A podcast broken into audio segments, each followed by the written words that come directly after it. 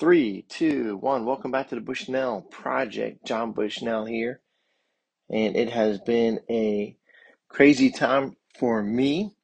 And so I have not been consistent with this at all. And I apologize for that. I want to take a pause from our study in Exodus and look at Proverbs 31, verses 26 and 27. And I want to uh, honor my mom and all mothers and honor my mom on my birthday. So today is my birthday. If you're listening to this one, I post it live tonight. But um, Proverbs 31, 26 through 27 says this She opens her mouth with wisdom, and the teaching of kindness is on her tongue. She looks well to the ways of her household and does not eat the bread of idleness. Now, so that's Proverbs 31, 26, and 27. Thinking of my mother who just passed away earlier this month and who we are going to uh, bury beside her husband of almost 60 years. They would have been married 60 years this September 2nd.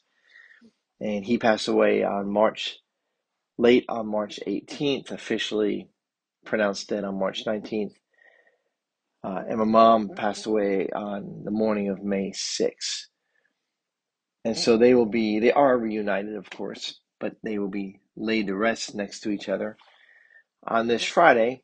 And as I ponder my first birthday without my mother alive, who brought me into this world uh, through the miracle of life and birth, and just to honor moms on the, in this month when we honor moms, and thinking about birthdays and how we really should honor our moms on our birthdays, because we really didn't do much on that day, but she certainly did in most cases, and even in some cases risked her life to have us. So thinking of my mom on this day and of her life, and she had quite the journey, but to think about a woman who would leave her country. She was a Jersey girl, married a guy from Connecticut who was in the Foreign Service. They lived in D.C.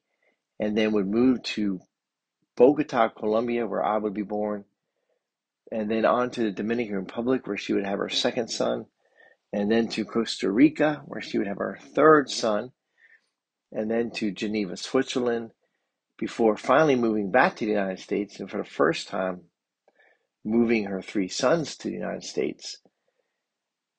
And then we would grow up most of the time there. I would graduate high school there in DC, and then my brothers would graduate in Argentina as they would be down in Argentina, and then eventually my dad would end his career in Panama.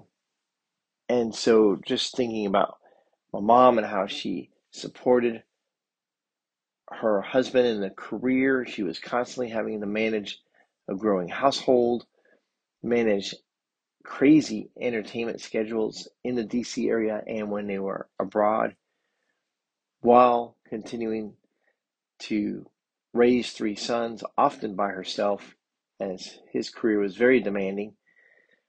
And um, even today, as we're cleaning out some things, finding awards that he won from as far back as Eisenhower, but Eisenhower and Kennedy and Johnson, Nixon, Ford, Carter, Reagan, and Bush Sr.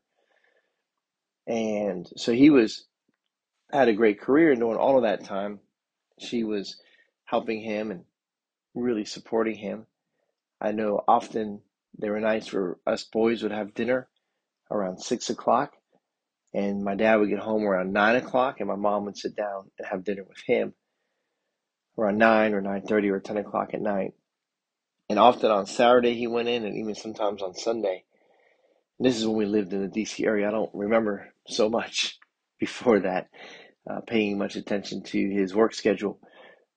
But just as we think about our moms, and especially not just on Mother's Day, but when we're celebrating our birthday, to be able to honor our moms and to say thank you to them. And I know that every year, my birthday, uh, I would wait for my parents to call me as an adult to wish me happy birthday, and so I could thank them for having me and raising me and what they meant to me in my life. And And now I start a new season of my life where now I'm the old person in the in the family as the uh, as the grandparents have both passed away. My children's grandparents have now both passed away on my side of the family, and so now the next ones in order would be my wife and I, and that's just something that's a new season in life. And so as we go through our seasons, to always think about why we're alive, why we live, why there is death,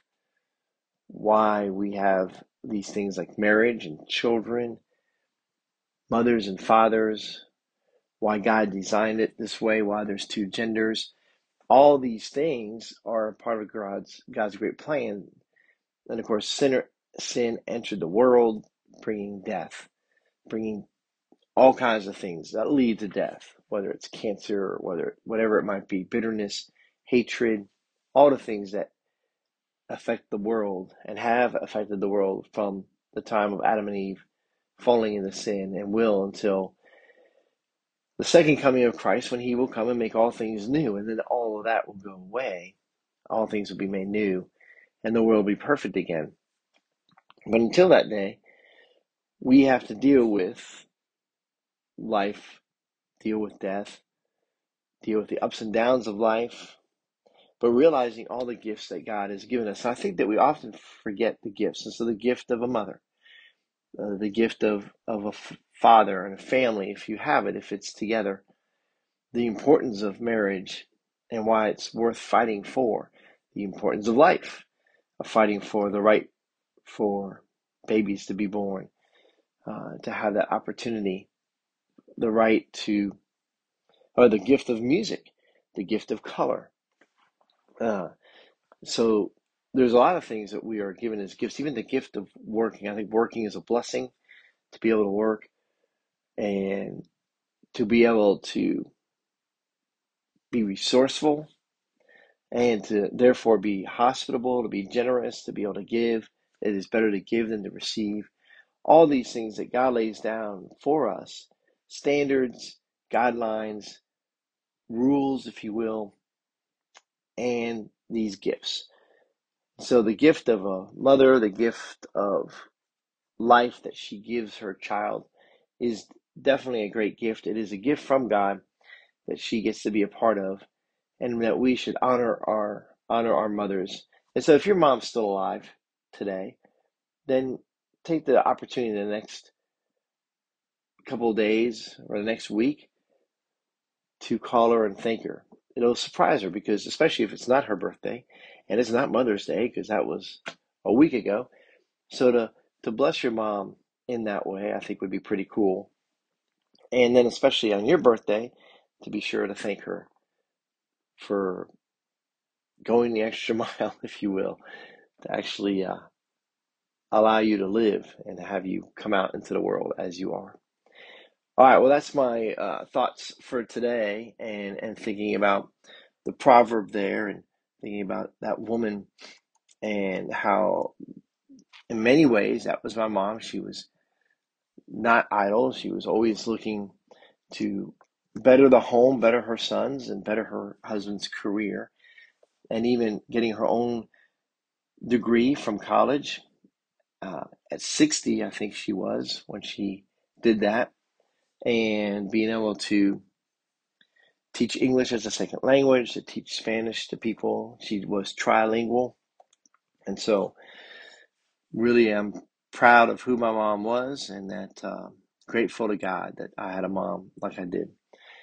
All right. Well, I've uh, gone on long enough. Hope you're having a great day. God bless you. And we'll get back to Exodus uh, tomorrow morning. Thank you. God bless.